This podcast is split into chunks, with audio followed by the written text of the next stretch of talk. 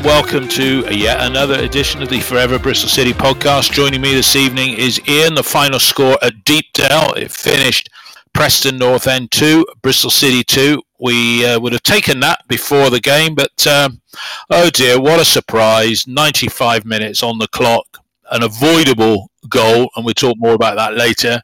Um, how many points have we lost this season now through uh, late goals conceded? Uh, Ian, as we normally do, quick 30 second summary on the game.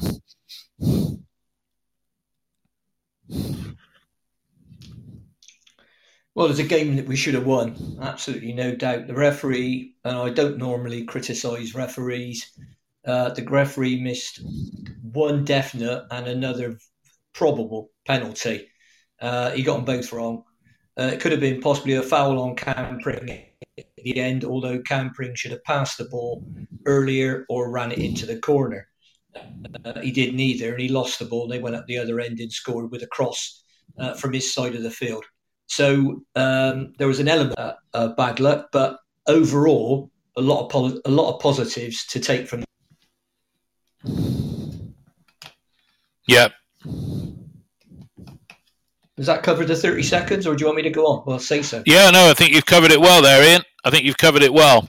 Um, I mean, for my part, uh, I think what you said about Cam Pring, uh, what on earth was he doing bombing forward like that and a couple of other players just before him when we should really have been, as I put on Twitter, so, showing some shithousery to close the game down. And we just didn't we just didn't do that. But uh, as you normally do, let's go through uh, the story of the game. Uh, Ian, the the lineup. Um, Klose playing, coming in for Zak Vyner. He's not had much match practice, but looking at the performance he gave, um, doesn't seem to need it. Class player, good good choice to bring him in for Zak. I think it, was, it turned out to be an excellent choice. It's always going to be a gamble when you bring in a guy that hasn't played uh, any football for seven months. Uh, but I listened to his after the match interview, and he seems like a talker and a leader, uh, as well as a decent footballer, which is what we've needed. Um, we need something to stop us conceding two goals every game because you can't always rely on the forwards to score three. And we've needed to score three goals to win a game, and we can't go on like that. So yeah, really glad to see him. Um, I thought he looked looked a good player there, and, and I've got no problem with Cam Pring bombing forward like that. What I've got a problem with is his distribution, and he needs to learn how to time a pass because it's not the first time today that he bombed forward. He's got great athleticism, great pace, but he loses the ball. He's a bit like Rob Atkinson there, in that he bombs out, then loses the ball. So, uh, and I definitely think left wing back is his best position. I prefer to see him if Rob Atkinson's back next week, I'd prefer to see him at left wing back than uh, your friend well, Callum O'Dowd, who I thought. I well, I said on the he had, yeah, he had an absolute, absolute. I thought he had an absolute stinker today, Callum, and uh, he, he he didn't do what he can do well. I'm okay with him not heading balls clear because that isn't his game. But uh, I, I, you know, there's a couple of times, particularly one in the first half, he comes inside on his right and blazes it hopelessly over the bar. And that's the second time in a couple of games he's done it. And another time he had a chance to just take the ball on his left foot, go in and have a shot. And he, for some. And he took it on his right. He took it on his right, didn't he? he yeah. Yeah. Come, comes in on his right. It makes everything more difficult for himself. So I think if we've got enough fit players, which is always a big question, with the number we've still got out, which is five, um, I think Callum should take a break. I think you should take a permanent break here, to be perfectly honest. And when you look at the fact that you're saying that Cam Pring, his best position is left wing back, and you know, I, I yeah. got slated for saying it was a solution. Jay Silva did well as an attacking right wing back for part of the game, and then did well on the left hand side in that attacking uh, type role because he's not he's not a defender, Jay Silva, but some of his footwork uh, today was um, pretty marvellous, I thought, really. I mean, let's get into the action. And I've never seen a first half. I tweeted, it was tempting fate, really, wasn't it? I've never seen a uh, a match where uh, we dominated so much in the opening 45. And I went so bold as to say that's probably the most dominant 45 minutes apart from the lack of goals that we've seen from a City side since Nigel Pearson's been inside. And the goal on 11 minutes, uh, the first goal, uh, Ian, it was another class goal, wasn't it? You know, the uh, WSM, not Weston-super-Mare, but Weimann, Semenyo, Martin, not in that order this time, but classy goal, wasn't it? Yeah, it was an excellent goal, and, another assist for Weimann, and another goal for Martin. And, I think Chris Martin, which is why I say we need a player who can come off the bench and replace him when he tires in the last 20 minutes of games, because he does. Um, yeah. And, and, I think that would help us and make it. And it would also help Chris because I think he's a good player uh, when he's sharp. But as he he gets more tired, then his first touch goes and he doesn't hold the mm. ball up as well. That happened, that happened a fair bit in the second half. But yeah, it's good yeah. ball, good football, played across the field. Semenyo into Weimann, and that that triumvirate is a bit nailed on at the moment. Pearson said after the game that it wasn't his favourite formation, but it suited the players he had, which is perfectly true. Um, and I think Weimann can normally see a pass. Sometimes I have to say his passing's a bit erratic, um, but um, it, it, he's lovely little slip ball, very similar to the one for the second goal that Semenyo played in to. Um, yeah. Sorry, that Massengo played into Semenyo. Semenyo. Massengo played to Semenyo. Yeah. Yeah, correct. Yeah, and yeah. A, I mean, Semenyo's looking. Semenyo's. Yeah, Semenyo's looking some player now. I mean, do you think you know, and he, scored his, his goal, which we come on to since we're talking about him. Um, do you think somebody might come in with a cheeky bid before the window shuts in a couple of days' time? Well, uh, if they come in with a, a cheeky bid, I'm only in favour of um, the club accepting a bid that is too good to refuse. So let's say, for example, somebody comes in and says, "Right, we'll give you 20 million for Antoine Semenyo." Right, he, he's going to be gone. Mm. We all know that. Um, but yeah. there's a there was a story broke today. I believe it was in the Telegraph that said um, Cardiff and Swansea have put in loan bids for Nakhi Wells. Now, mm. if we can let Nakhi go and we can get a Chris Martin younger version, more mobile, upfront player in, uh, then I'd say, yeah, do the deal. If we can, and they're only offering to pay, for example, half his wages, I'd say don't do mm-hmm. the deal because you're you're helping a club that you're competing against at the wrong end of the table. Uh, so it's very very important that and and you know we may get an injury tomorrow. Semenyo may not be available for Blackpool or Chris Martin or Weimann, and then what do you do? So, you know, yeah. I'd be sensible because at the moment we've only got, if nobody that went off today is injured, um, uh, we've got, I think it, now that Klose's here, and I thought we had a, a good game today, um, mm. we've only got 19, 19 players available to select from. Uh, that's without delving into the under 23s like Conway and Bell. So we need to be very careful uh, because we've still got five players injured, and we know one won't be back at all. Um, but what we want, another one, Tanner probably won't be back for at least another month. And yeah. you, are looking at the likes of, of Rob Atkinson, Matty James. They're not shoe ins to be back even in time for our next home game. So we need no, to be no very sen- very sensible as far as the squad goes. But yeah, yeah if it's a cheeky bit, turn it down. If somebody comes in with a, a an amazing world beating offer, then the, the, club will have to take it. That unfortunately is yeah, where we I d- and every other champion where we are. Yeah, I mean, I think twenty million is a uh, bit well, pie in the sky. I think we, ta- I think we, I think we take yeah, I think we take 10 million and a big, big add on or something. But there we go. Let's get back into uh, the heart of the action, though. Semenyo uh, almost became goal scorer after uh, Jay, De, Jay Dasilva's cross had been uh, headed clear. That was a chance. And then again, great move. Uh, didn't threaten the goal, but uh, 24 minutes cross to Kalas. Nice little interplay with uh, Jay Dasilva. Um, and you know we got a corner, one of several we got in the first half.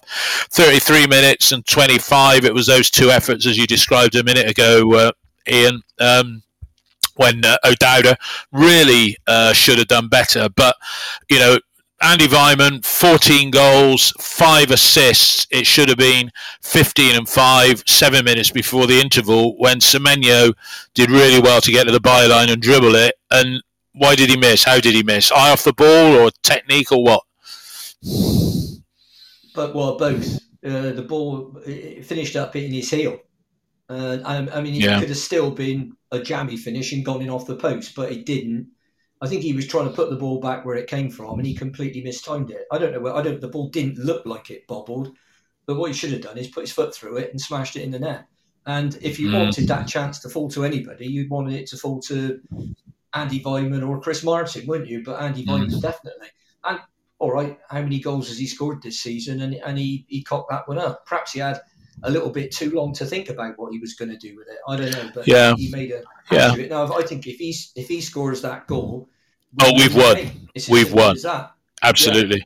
Yeah. I mean, it was it was interesting. I was listening to Chris Honor on Robins TV, and he was talking about Andy Weimann, and he was saying a lot of what we say is that he just needs to calm himself down a bit and pick the pass because everything with him is hundred miles an hour. Now he did pick the pass, yeah. obviously, for Martin's goal. But Andy Weimann at 30, he's got enough experience now that it doesn't have to be as frantic, does it? And, you know, he well, maybe if he was that good, he wouldn't be playing for us. But uh, I mean, interesting. A Wolves. Sorry, go on. At the end of the at the end of the uh, towards the end of the game, another thing that happened when we could have taken the ball into the corner and calmed down. Andy Weimann and Chris Martin combined to give the ball away, and yeah. Once again, they are two experienced players. I, I, you know, you can you can stand the likes of Alex Scott or um, Semenyo doing the odd daft thing, Pring even doing the odd daft thing like that, but not those two guys because they're they're both good players. No. Um, and they're both uh, in their thirties. So uh, you know that that is as unacceptable as what Cam Pring did, and, and Nigel Pearson alluded to that quite correctly after the game. Um, so, I mean, before the yeah. three away games that we were facing, I, would have been happy with three points. In other words, drawing the lot. Um, but now, in order to get yeah. to three points, well, we can't. We can only get to two or four. Well, we're either going to do two or four. Well, yeah. yeah. Yeah. Yeah. How did they get on in the end? Because again, how did they get on at Fulham today? How did they get on at Fulham today? Because that was a late one, wasn't it? Because another they, medical emergency in the crowd they drew one all. Well, that's a good result for them. Mean, good result for them. Well, that means that means they've taken four points off Fulham this year. So perhaps we all have a word with Blackpool on how to play against Fulham. But um, Mitrovic scored again, so he's that's twenty eight for the season. Uh, unbelievable. Black Blackpool had twenty six percent possession. Yeah. Fulham had 90, yeah. 74% possession, 19 shots six on target, nine corners. So I, I think it's fair to say that they got completely battered. But in fairness to them, they still had, with that 26% possession, they still had 10 shots, four of which were on target. So there's a lesson in that that you can be outplayed, but that doesn't mean you you know you you let in dozens of goals. So no, um, well, we had a match at we had a match at Borough a few seasons ago where we won one 0 and we had twenty nine percent possession. But uh, that's a feature of us. I mean, the end of uh, the half, this Riis Jakobsen he had a weak shot that was saved, and then uh, after Han-Noah Massengo uh, did a foul, Browne's free kick that was cleared, and that was City on the break again. Jay Dasilva to Martin on the counter again, another chance to increase the lead before the interval. Um, Preston made a substitution at. Um, half time, uh, uh, and the player going off was our former chap, Greg Cunningham. Would he be good enough to be in a Bristol City side now? He's a lot. He's got to be turned thirty, but uh, he's a good Championship wing back, isn't he, Greg? Well, to to uh, the answer to that is no.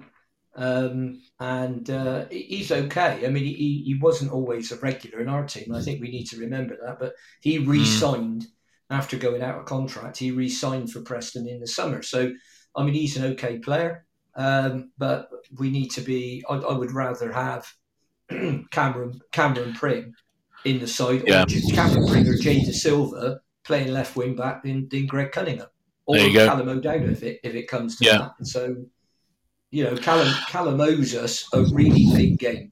If he starts it um, at, at Blackpool, he owes us a really yeah. big game.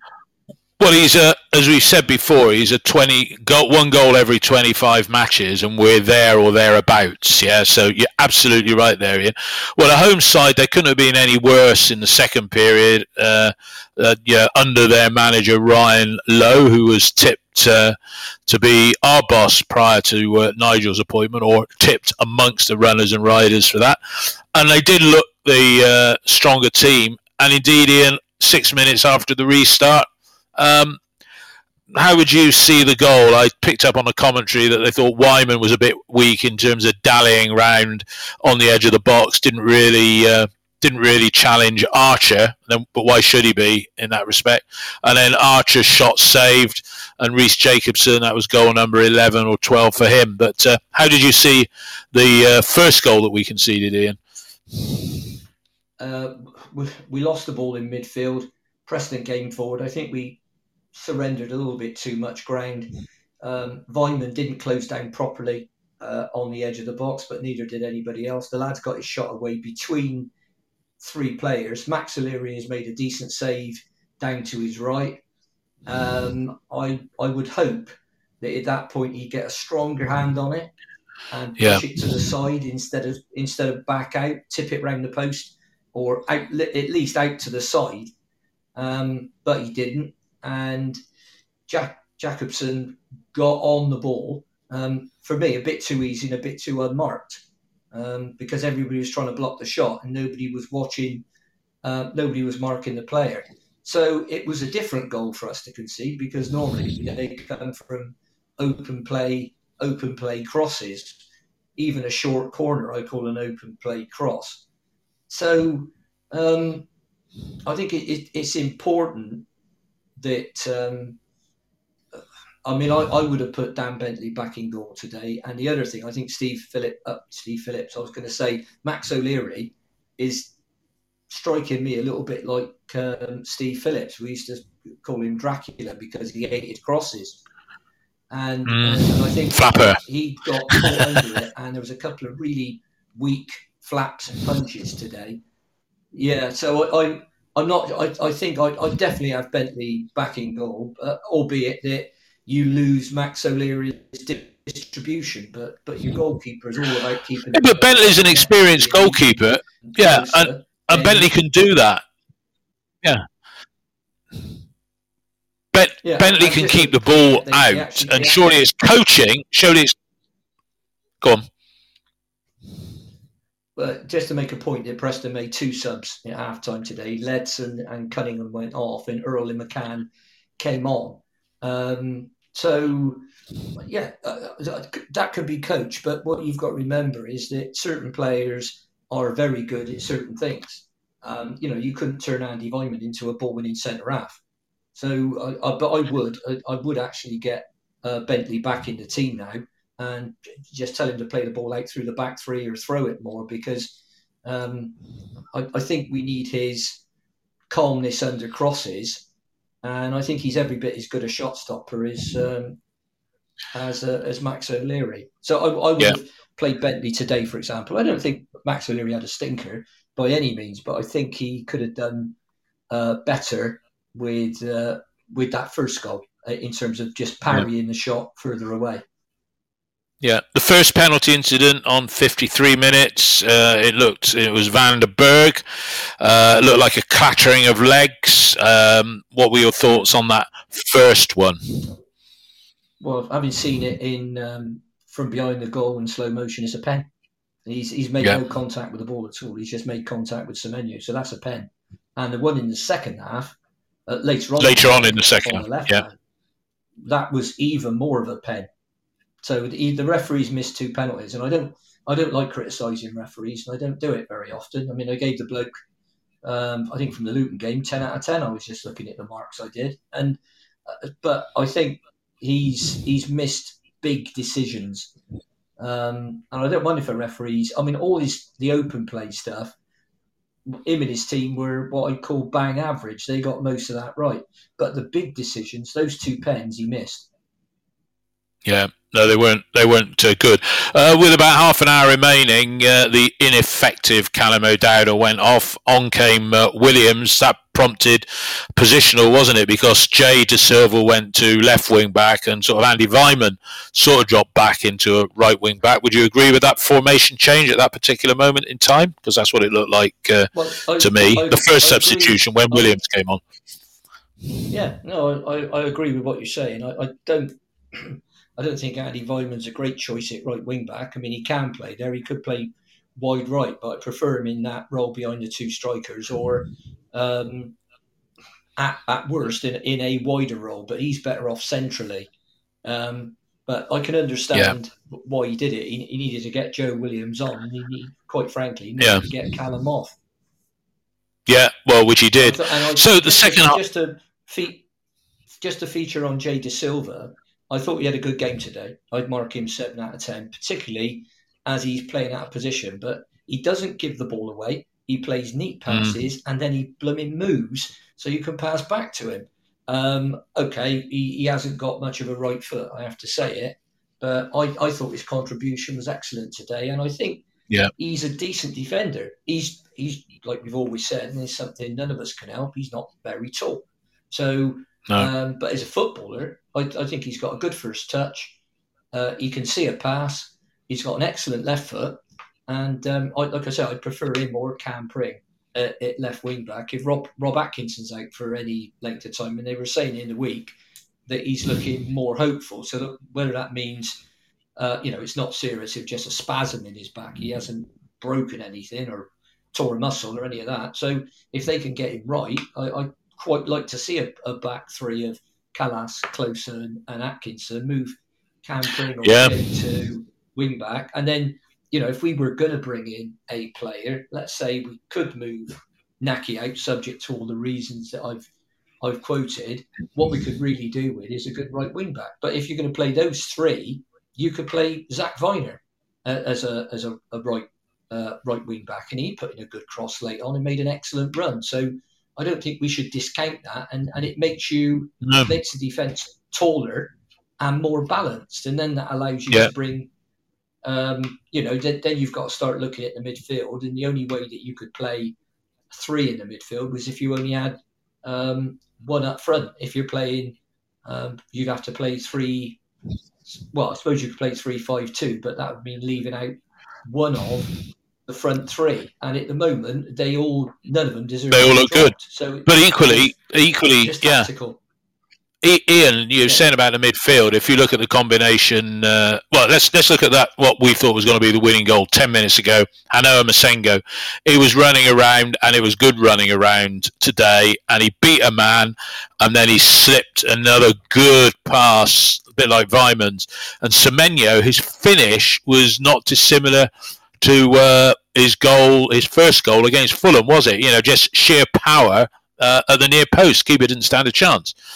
No, I mean, if he, if a keeper gets his fingers to that, his fingers broke. It's as simple as that. I mean, when he hits it, blimey, it stays here.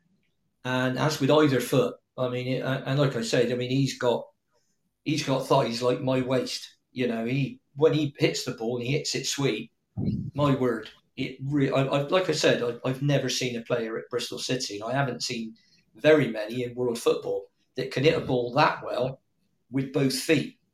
Hmm. And in fact, I'm, str- I'm struggling to think. I can think of two-footed players. Uh, Johnny Giles, who used to play in midfield for Leeds, you struggle to know which was his best foot, but he couldn't hit a ball like that with either feet. He could he could pass it, um, but he, he couldn't power it like that. And then you go back through players we've had: Jimmy Mann, hammer of a right foot. Alan Walsh, lightning bolts come out of that left foot.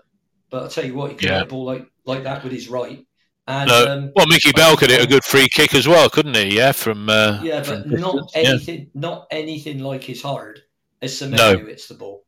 He really no. is like take take the back of the net out material. We just we need to create more chances with better crosses, better through balls, because that kid's a match winner now that he's started scoring goals. Yeah. You know, oh a, God, yeah. He's a proper match winner.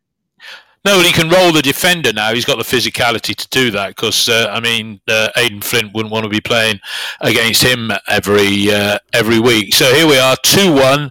We're still sort of looking for that third goal. He brought on just after the goal, I think, uh, Robbie Cundy, who first time I've seen him and noticed him. Uh, so I don't watch any under twenty three stuff, and he is a big uh, unit. He only had a cameo of ten minutes, but what what do you think, uh, Robbie Cundy, who you've been calling for uh, uh, throughout the season, is worth a chance? Uh, he didn't disgrace himself in the closing period, did he?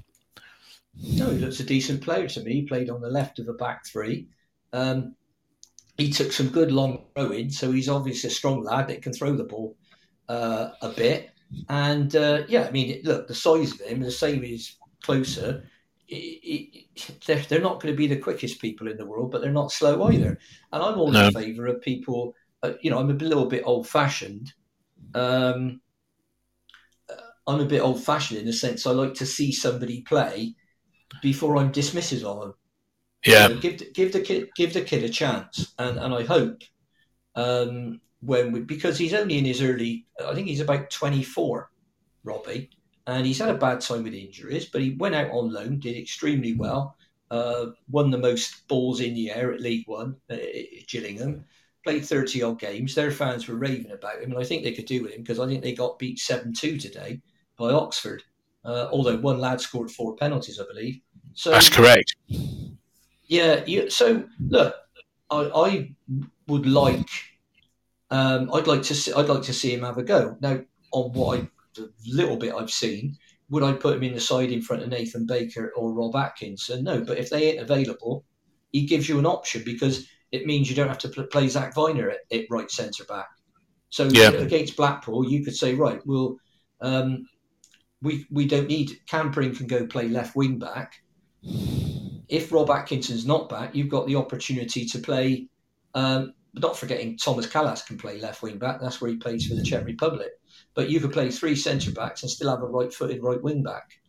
So, you know, you, it does give you options, and it gives you it gives you more players, and it also um, makes us more secure from set pieces, mm. um, and it also makes us makes us a bigger threat in the opposition penalty area because if you're looking around in that box, and let's say you've got the likes of Cundy, Klose, six foot three, six foot four. Kalas is the smallest centre back we've got. It's six foot, and then and but he's very good in the air. Um, and and then when you get Atkinson back, he's six foot three, and it gives you the opportunity. And that's why I keep harping on about having a, a similar player to Chris Martin with a bit more movement who can replace him, uh, stand in for him if he's injured, or replace him with 20 minutes to go, and hold the ball up up front because even today we, we were much the better side. We didn't dominate possession. No. Um, which I'm not bothered about because when we dominate possession too much, we're, we're terrible because we don't know what to, well, we were terrible because we don't know what to do with the ball. But I'm happy with us coming forward now. We look like we can score goals, but we still don't. We're conceding too many. And let's talk about that final yeah. goal of the day. The final goal of yeah. the day, the five minutes of time added on. Pring, I mean, Mark, uh, who's usually on here, he was physically uh, at the game today, and uh, he, he's, he's done a thread on OTIB that goes Cameron Pring, Cameron Pring, Cameron Pring, what were you doing? As you said earlier, Ian, bombed all the way forward, lost possession. They catch us on the break. The cross comes in from Potts, and there's Riis uh, Jakobsen again, volley past Max O'Leary, who didn't stand a chance. Should anybody have been a bit closer to Jakobsen that time? Yeah, when the ball came in, because I, I haven't looked at the goal in detail, but you know he's volleying in from about eight yards and not under a great deal of pressure, was he? But the damage was done losing possession. But I'm just trying to sort of see if if if you yeah, think it was it, it it was an excellent cross and it was a fantastic finish. Uh, I don't think there was much Max O'Leary could have done it. Could we got a bit closer to him and blocked it? Yeah. Um, mm. But the the damage. But if we're going to criticise Cameron Pring, and I would criticise him, more generally, for when he brings the ball out, he loses it very often and he doesn't mm. pick the right pass. So that's where he needs help from the coaches. Um, but I'd equally criticise and Martin for not getting the ball in the corner at the other end. Yeah. Um, so I, am not I'm not going to criticise anybody for um, uh, you know in the box for that finish because it was let's be honest it was a bit of a worldie. Um, but I, I think the damage was done further forward when we didn't keep hold of the ball and get the ball in the corners. And it, it was about that goal was more about Bristol City in game management. Yeah. And uh, and uh, and and looking at it, that's seven injury time goals against this season. Yeah. So. He, he, you know, you, you, what's that cost us then? Is that is that is that um, is that fourteen points or there's probably it's probably not that many, but it's probably about eight or nine points, isn't it? yeah, that it's cost us. Yeah. If we conceded. Yeah. Uh, well, I, I, I mean, it could be, it could be 21 points. I doubt it is, but today it's cost us two. So yeah. Uh, we're not in a position where we need, um, we're in a position where, where we need to get to that 50 points as soon as possible. And then once you've done that, you can, everybody relaxes and the pressure's off. Um, uh, the pressure's off a little bit and then you, you, if you want to start dipping players like Cundy in and have a real good look at him for a couple of games, then you can. Um, because yeah. you're not you're not going to go down. I mean, let's be honest, we're not going to get anywhere near the top six. So and, and everywhere else is nowhere really. But it would be nice yeah. not to be uh, not to be looking over our shoulders in five games time rather than ten games time because there's only sixteen games left for us now.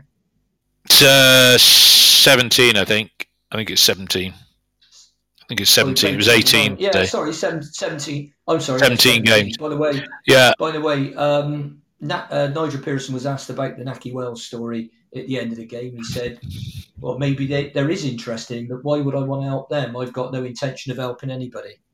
So yeah, well, that's the right attitude, really.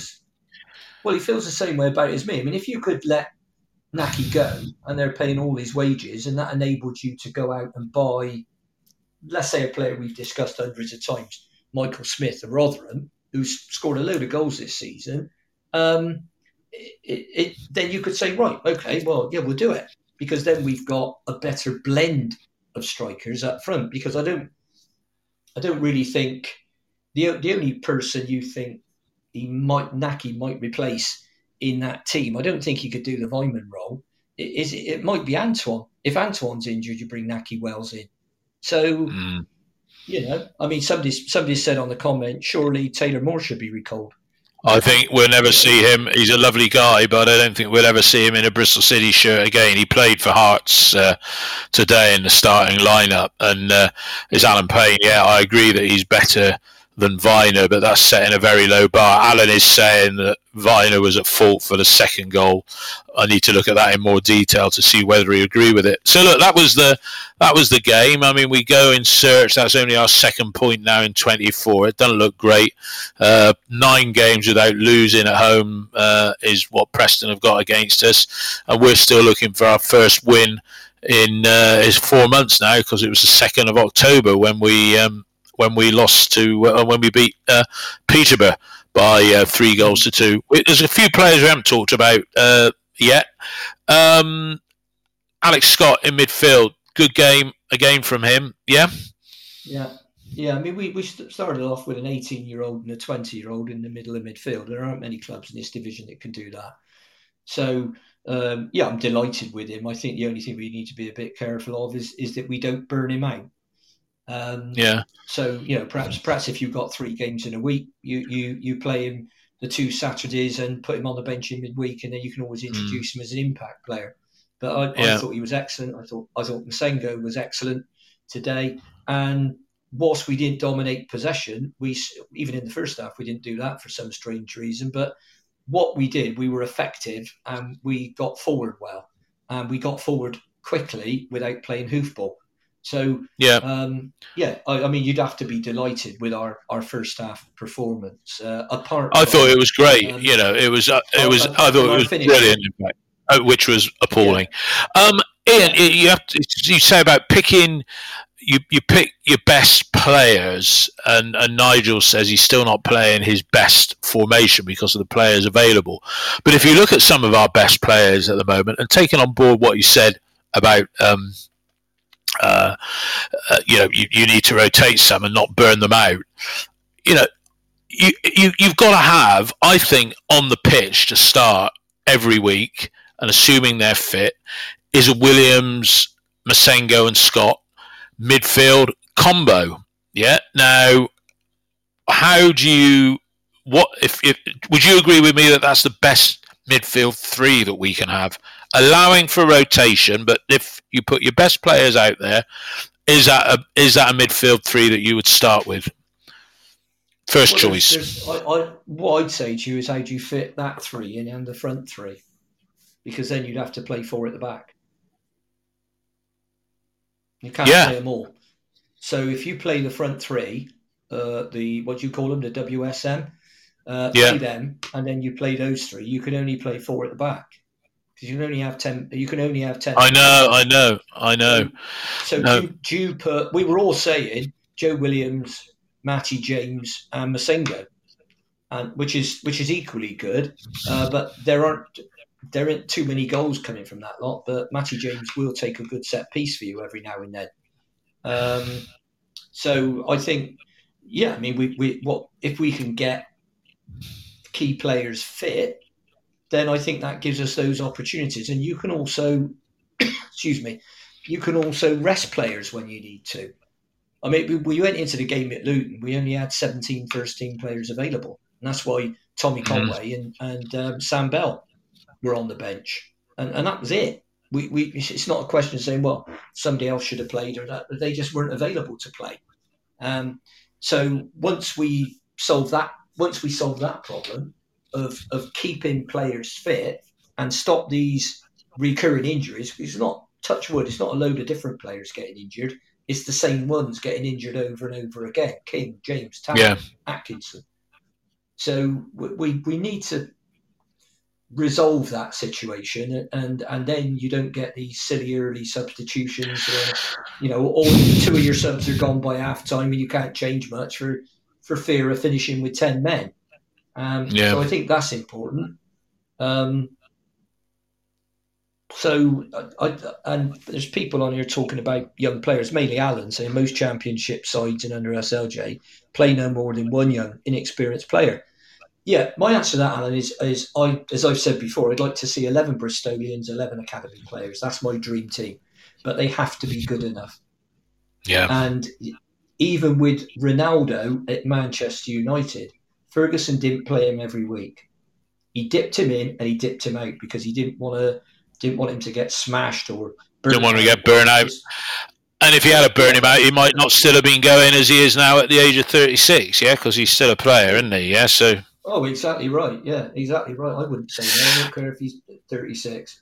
Yeah, let's talk about a quick uh, wrap up on the transfer window, and then uh, it is the week of uh, the Ashton Gate 8 um, and you were like I was over at Newport four years ago uh, today. But uh, the transfer window, um, there's not been a great deal going on. Some other clubs in our division look as though they have been picking up Premier League uh, loans, but um, you know the other one who's mooted is leaving, but apparently isn't now is uh, Kasey Palmer. Birmingham were interested in him, weren't they? Yeah, and I think I've read a couple of snippets. Birmingham have been quite active in the market. How are they doing it with their financial position being like it is? You know, because they don't.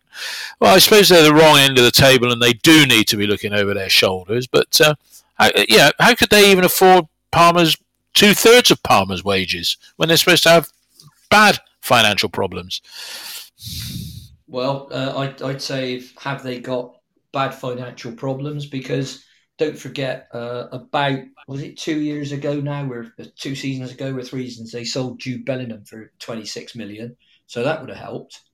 Um, the honest answer, Dave, is I don't know, um, mm. but I know they've been um, somewhat active. I mean, going across the league, not many people are active in the transfer market unless they're picking no. up players from non-league or League One or League Two bargains or players that, that may be out of contract in the summer that you go in and you get for 300,000, whereas if they were under contract, they might cost you a mil. Um, for, for, me, I mean, Nigel Pearson is, has said that the only way that someone goes out now is if we get someone in. So yeah, you know, if we can't if we can't shift uh, and, and the wages don't come into it, you you need the players that make the squad, or as managers these days like to call it, the group, um, stronger. Um, it's um, it's what it's one of those things that um, he's very stubborn Pearson, and, he, he he's I'll give him his due. He sticks to his principles, and he's saying, "I don't just want journeymen here who, who are squad fillers and here for the ride. I want players who are going to come in and be better than the ones I've got and make a real difference. I mean, sometimes you sign a player who's as good as you've got. If you could go out and get a centre half that was as good as Kalas, you know, for not for not much money, you'd get him, wouldn't yeah. you? Well, and you were saying earlier, Ian, about Chris Martin. You know, like if we mm-hmm. somebody came in for Nakhi, and we could go out and get a younger version of Chris Martin, but is that younger person going to be better than Chris Martin? And I would say Probably not, but it just gives you another option with the bigger man up front. I mean, we could say to Cardiff, "Oh, look, you can have Nakhi Wells and give us Kiefer Moore," and then that would be bloody dream team, wouldn't it? But uh, but there we go. Yeah, Alan said on here, ain't going to do that. No, so why should we give them Nakhi Wells? You know, but uh, and as yeah. a certain person said uh, last year, we'll get the value on the pitch. Yeah, right. Alan said, "Can you have a comment from me about Sunderland's result today. Well, I was keeping uh, track of it. Lee Johnson was trending on uh, Twitter this afternoon. Uh, about three and a half thousand tweets, and uh, as everybody knows, or probably do know, uh, they they lost 6 0 at Bolton today, and they're absolutely howling. And I laughed my bloody head off because all the stuff that we said about him for most of his time here, I would say most of his time, maybe bar the Cup semi final season when he had to play a set way with a set number of players because, okay, well, surprise, surprise, we were injured. But, uh, you know, he, he, I think he's under a bit of pressure this time, Ian, don't you? Because getting Gubbs 6 0 that ain't pretty, is it? And that's come on the back of some big defeats away from home to some of the other clubs at the top of the table. Do you think he's on thin ice? Well, he was on thin ice at the end of last season, and the owner up there, he's a very rich young man, um, stuck with him. Um, mm. But if you look at if you look at the league table, and I'm looking at it now, Wigan have got four games in hand and a point more and a better goal difference. So, assuming yeah. Wigan only win two of those, that makes that that point difference into a seven point difference. Um, mm. and, and Rotherham have got uh, two points more, and they've got two games in hand. So it might look as though the playoffs is is where they're going, but they're not. Um, I mean, if, if you look at the game though, I mean, Sunderland had 59, going back to possession again, Sunderland had 59% possession. So was it a game like we used to play a lot of it was going sideways and backwards because they only had two seven shots in total. Contrast yep. to Bolton 15, and they had two shots on target. Contra, I mean, Bolton only had seven efforts on target. They scored with six of them, so it was a, it was a funny old game. But um, yeah, I, I, think I mean we know that that Lee's team, as we were when we were, are very streaky, and yeah, he'll go on yeah. where they win they win four games on the trot but then he's just as likely to go on a run when you lose four games on the trot. Well, he's had he had a good start, then he had a streaky, and then he pulled it back again. And as I say, I think he's lost. Uh, well, he's he's he's not he's not doing uh, he's not doing great. But um, no, the, the, the knives are out for him. Um, the other result, um, I've got this obsession, haven't I? Sheffield Wednesday won, Ipswich nil. Ipswich have been uh, chundering around in the transfer market you know, 20 players signed in the summer. Um, you know, Mark Ashton seems to uh, love getting somebody else's checkbook out, or he buys players like some people like dealing in second-hand cars, doesn't he? Yeah, and they lost today yeah, at Sheffield Wednesday. yeah, I think it's the clubs in the bag philosophy. But unfortunately, when you're running a, a club, when you own a club, you you you've got to stop the worst excesses of your mouth. If if you if you like, if you want to compare and contrast, Pearson's the other end of the scale. Don't like loans. Don't want to get him. Um, and I'm sure if you yeah. said to him, look, you know, Man, Man United let us have Ronaldo on loan, he'd still say, well, do you know what? Now I don't want him. I'd rather I'd rather no. give a lad a game out, out the under 23s, which in, in one way I yeah. applaud. I, but I only applaud it if it's if it makes us successful. Um, and and it, because if if you do it and you're unsuccessful, then you can finish up getting relegated, but you've proved a point, yeah. which is no good to any of us. So no. Um, yeah, I, am not a, a, I'm certainly not a fan of Ashton or or Lee Johnson, but yeah. I genuinely haven't been looking at Sunderland's results or Ipswich's results because I, I concerned about the city. You got better things. You got better things to do with your life. All right, look, it's Ashton Gate eight yeah. week, forty years ago today.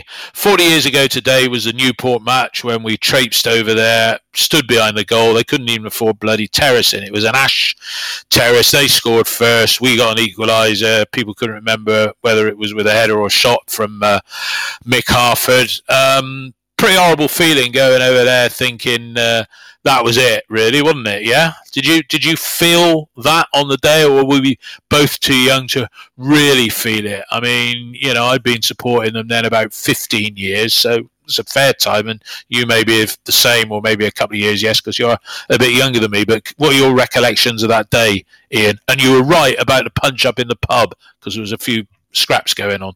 I was reading that on the, the thread I put on OTIB. But uh, your your thoughts on January the thirtieth, thirty first, nineteen eighty two. Well, like uh, like I said, yeah, there, there was, some uh, stuff stuff going on uh, in, in, the pub, and, but obviously I, have only heard about it. I wouldn't get involved in anything like that, Your Honour.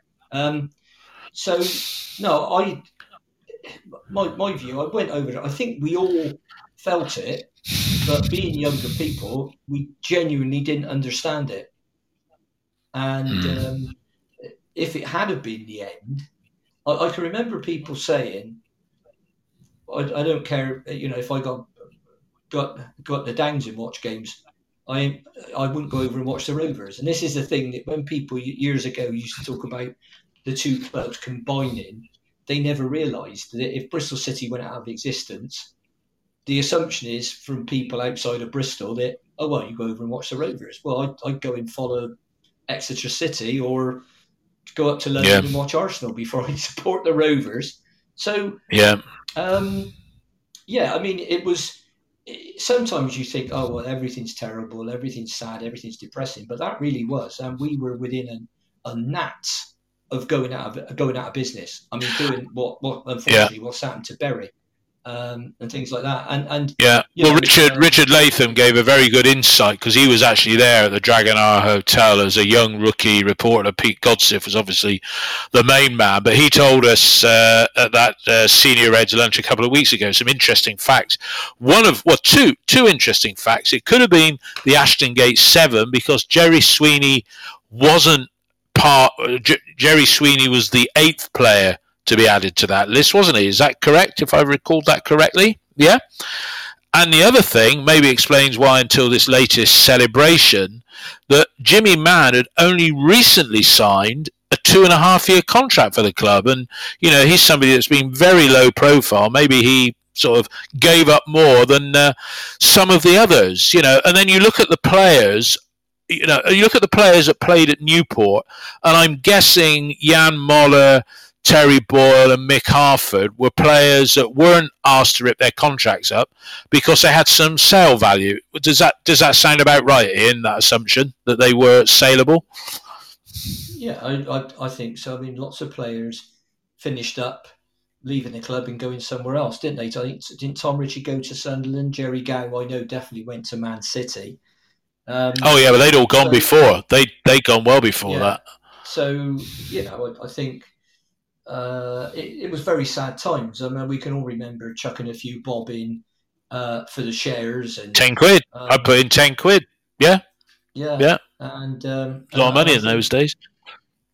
Yeah, well, yeah, well, before the war, yeah. No, I, I think we we need we we need sometimes to give ourselves a bit of a reality check and realize where we are um, in terms of if we ever think, well, this is really bad. I mean, I say to a lot of the younger guys down there, you ain't seen bad. You know, I can remember being in Ashton Gate, three, four thousand people.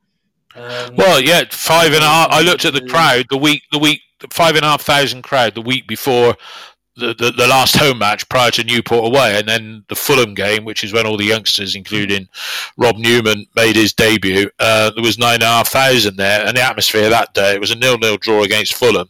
But the atmosphere that day it was like having twenty thousand. Uh, in the uh, in the ground, and indeed City had had twenty thousand because yeah. wasn't that the year we played Villa in the cup a couple of weeks previously at home? We lost one 0 Is that was that 82 or was that 81? I can't remember now. Yeah, I think might have been, I can remember. I might have been. That might have been 81. Don't ask no. Dave, Dave I mean, when you look at the Ashton Gate eight, they're all legends, but realistically, of the eight, six of them were legends. And I'm looking at the uh, um, the artist drawing that's up on my study here. Yeah, Geoff Merrick, legend. Yeah, Chris Garland, legend absolutely, his goals kept us up in 77. Julian Marshall, mm, Trevor Tainton, unspectacular, legend. Jimmy Mann, legend, scored that 35 yarder against Peter Shilton in the last season. We were in the top flight. Peter Aitken, mm, not really legend. Dave Rodgers, good squad player. Gerry Sweeney, legend. Yeah, so it's interesting, isn't it? You know that um, that um, I say some of the legends had got out in the 12 months uh, previously, as you rightly said, Tom Ritchie and um, and and and Jerry. God, if he'd have come back, what we give to have a player, what we give to have a player like him, and then the incident when it all happened. I mean, it's, it's like they did. There was a TV series on not so long ago. Was what it would be like if uh, if um, the Nazis had won the Second World War. What do you think? Because we were the first club that did what we did, and I don't think any other club players have ripped up their contracts. But what do you think would have happened to City? Would they have gone down to being allocated a league?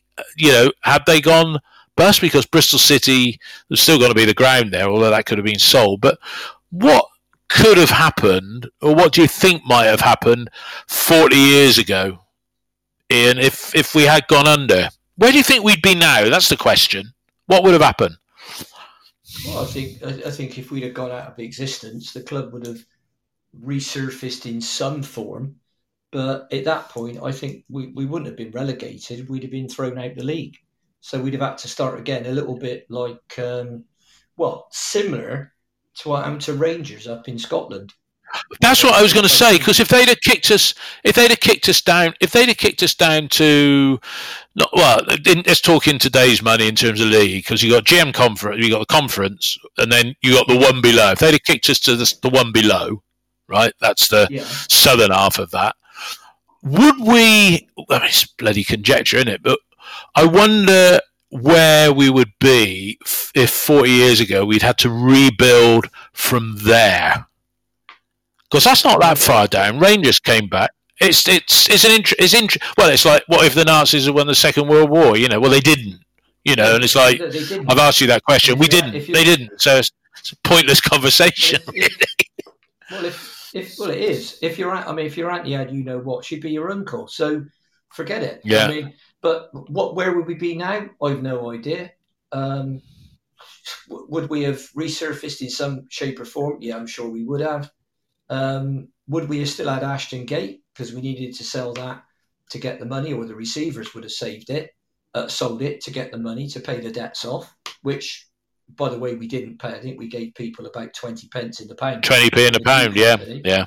So that that's from memory. No, I, I, I don't know, but it didn't happen. But the, as the rules are now, um, if we'd have gone bust, I mean, it'd been like Bury. I mean, Bury just got chucked out the league, and I think they've said they could go in. They'd be in the bottom of the National League if they came back. I don't know where they are now. Bury, is it? Is there a National League North? No, I don't know. Like I don't know. But, no, I really don't know. Alan, Alan Payne's on here said it'd be like what happened to Newport. Yeah, like what happened to Newport. Yeah, they went bust. Yeah, I mean, I, I, I don't know. I'm, I'm, I'm more, and, and honestly, I don't care. Uh, we, we, we just hope those days never come again, and I don't wish those on any club. I, it's not so no. much the club, Dave, it's the fans. It's the fans that I feel sorry yeah. for. The ownership, I really yeah. don't feel sorry for. Same as Derby. I feel dreadfully sorry for the Derby fans. I do not feel sorry in any way, shape, or form for their owners um, because they knew what no. they were doing and they broke the rules. Of course, they did. And they they and and now the club, which is I don't know whose hands it's in now. It's in the hands of the receivers, I believe, uh, or the administrators. Yeah. And they're trying to find somebody to buy it. They've had another 11th hour reprieve for a month, but they're not nosed yet. And the problem is, those two legal cases they've got rolling against them could finish up in, in a settlement somewhere around 40 million quid. Now, I think if they yeah. weren't going on, I think they'd have sold the club by now. But I think people are looking at that saying, well, look, the club's in a lot of debt we've got a lovely stadium, we've got good support, we've got good away support, yeah. we've got a decent manager, some decent players, uh, but we've got a lot of debt. And by the way, that might get added to by 40 million quid if we lose these two court cases. And yeah. people are just going, well, hang on, that's a bit that's a bit rich for my blood, even you know, even quite rich people. So well, they got you know they got a big game for them for the well, good luck. they got a big fans. game yeah, for the fans, that's what I'm thinking about because I know one or two Derby fans, and I mean they got a big game tomorrow. Tomorrow lunchtime, they're home to Birmingham, and Birmingham are nine points clear of twentieth. Yeah, well, Birmingham are only two points behind us, so we drop down to seventeenth if Birmingham beat Derby tomorrow. But then Derby would go on to seventeen points, which would put them three behind Peterborough, who, as we are recording this, are losing home to Sheffield United, courtesy of a Billy Sharp. Uh, goal. But um, Cardiff, they're at home to Forest tomorrow. And if uh, Forest win that, they jump up into the playoffs. Cardiff would be in deep, absolute deep doo doos. You know, I think there's, well, I don't know, is it four sides battling for two, trying to avoid two relegation slots, isn't it? Cardiff, Reading, Peterborough, Derby. But I think if Derby lose tomorrow, I think they'll be gone. I really do yeah, and Birmingham, they'll be pushing themselves well above us. But there we go. Ian, it's been a pleasure. It's been a pleasure. Yeah, no, just say unless you look at the the bottom teams, um, and and you look at where they are. I mean, I think I worked out the other day. This is before today's round of games. Um, Barnsley would need to have picked up 60% of the points they they got to play for. And at the moment, they're picking up about 19 percent. Derby yeah. would need to pick up sixty three percent of the. This is to get to fifty points. Would need to pick up sixty three percent of the points they got to play for, and Peterborough would need to pick up fifty percent of the points they got they have to play for. Now we need to pick up mm. um, about thirty percent of, of, the points we got to play yeah. for. We're actually doing better than that now. So, well, point a game, point a game here, isn't it? Point a game. It is a it is a point a game, but we need to do it. Um, we need to get the points on the board as quickly as as quickly as possible. Yeah, because it, and look, we take a draw at Blackpool. We would take a draw at Blackpool next week. Draw at Blackpool next week. Beat Reading at home, and then you know you're then on to uh, 38 points. You have got 12 games to go. With um, uh, sorry, not 12 games. You'd, you'd you'd have 37. Uh, well, if you get a draw and a win from the next two, that puts you on uh, 38 and then you've got um, no, 17, 15 games left. We've got. We've, we're on 34. 33. Oh, no, we're on 34. We're on 34. I'm Looking at the league table, so 38, yeah. and then you've got 15 games to go, which puts you on 53 points, well in advance of what we need. Um, just to wrap up, Alan said, "Can we have a bit of discussion on the progress we're making?" I think we've, I think we've done that. I think, I think we are making progress. Uh, Ian, don't you? I think the home form. I mean, it's interesting when we're doing badly. We get a big audience. This is one of our lowest. Thanks for those that have joined in. This is one of the lowest uh, we've had for a very, very uh, long time. Even though we're sailing through on downloads with about 700, six or 700 uh, an episode. But um, final shot from you, Ian. Things are getting better. It's coming up to the anniversary of Nigel's appointment, and while his win win rate is still crap, I think we're on the right track and things can only get better. Would you agree? I, I think we've made um, I think we've made some progress. Um, I've got the concerns that I've got. We're playing much better football than we were even yeah. a couple of months ago. Um, so I think that's because Nigel Pearson is is instead of he's got a shoehorn some people into positions where they're not naturals for because of our, our injury record. So the things I'd like to see is we need to stop conceding two goals a game. Yeah. We need we we need to calm down in the final third, um, particularly towards the end of games because we're panicking too much still. Um, and I'd like to see players returning from injury quicker and the same ones not getting injured over yeah. and over again. So those would be my, my three things to look at. One, our injury worries aren't as bad as they were last season, but last season was absolutely uh, horrific, and you'd hope that never happens again. But those are the areas that we need to improve in, and it'd be interesting to ask Nigel Pearson the question: if you, if I said to you, you you you need to give you us a team that could challenge for the top six, how many players and forget financial stuff. Money's not no object, but you've got good money. Yeah. How many play? How many players would you bring in? Because I was surprised if you said any less than five or six. Uh, yeah, I was thinking that because the, the young talent that's emerged, some of them are some of the most exciting prospects we've seen. You know, it's like buses. We had none for a number of years. Now we've got easily three that have come along at once. But uh, but there we go. Ian, thanks for your company. Thanks to the people that have listened. We'll be doing another pod after the trip to the seaside next weekend. Um, so. Uh, have a great weekend and have a great week, everybody. Remember, it's the Ashton Gate 8, the actual Ashton Gate 8 day, I think is February the 3rd. And uh, obviously, there's a celebration at uh, Ashton Gate on the pitch at half time with the players uh, for the Middlesbrough game, which is on uh, February the 19th. But Ian, have a great weekend and thanks to everybody for listening. All the best. Cheers now. Bye bye. Bye bye. Bye bye. Bye. As happy as a king when the red, red robin comes bob, bob, bobbing along, along. There'll be no more sobbing when he starts throbbing his old sweet song. Oh, wake up, wake up, you sleepyhead. Get up, get up, get out of bed. Cheer up, cheer up. The sun is red. Live, love, laugh, and be happy. What if I've been blue? Now I'm walking through fields of flowers. Rain may glisten, but still I listen for hours and hours. I'm just a kid again, doing what I did again, singing a song. When the red, red robins are bob, bobbing along.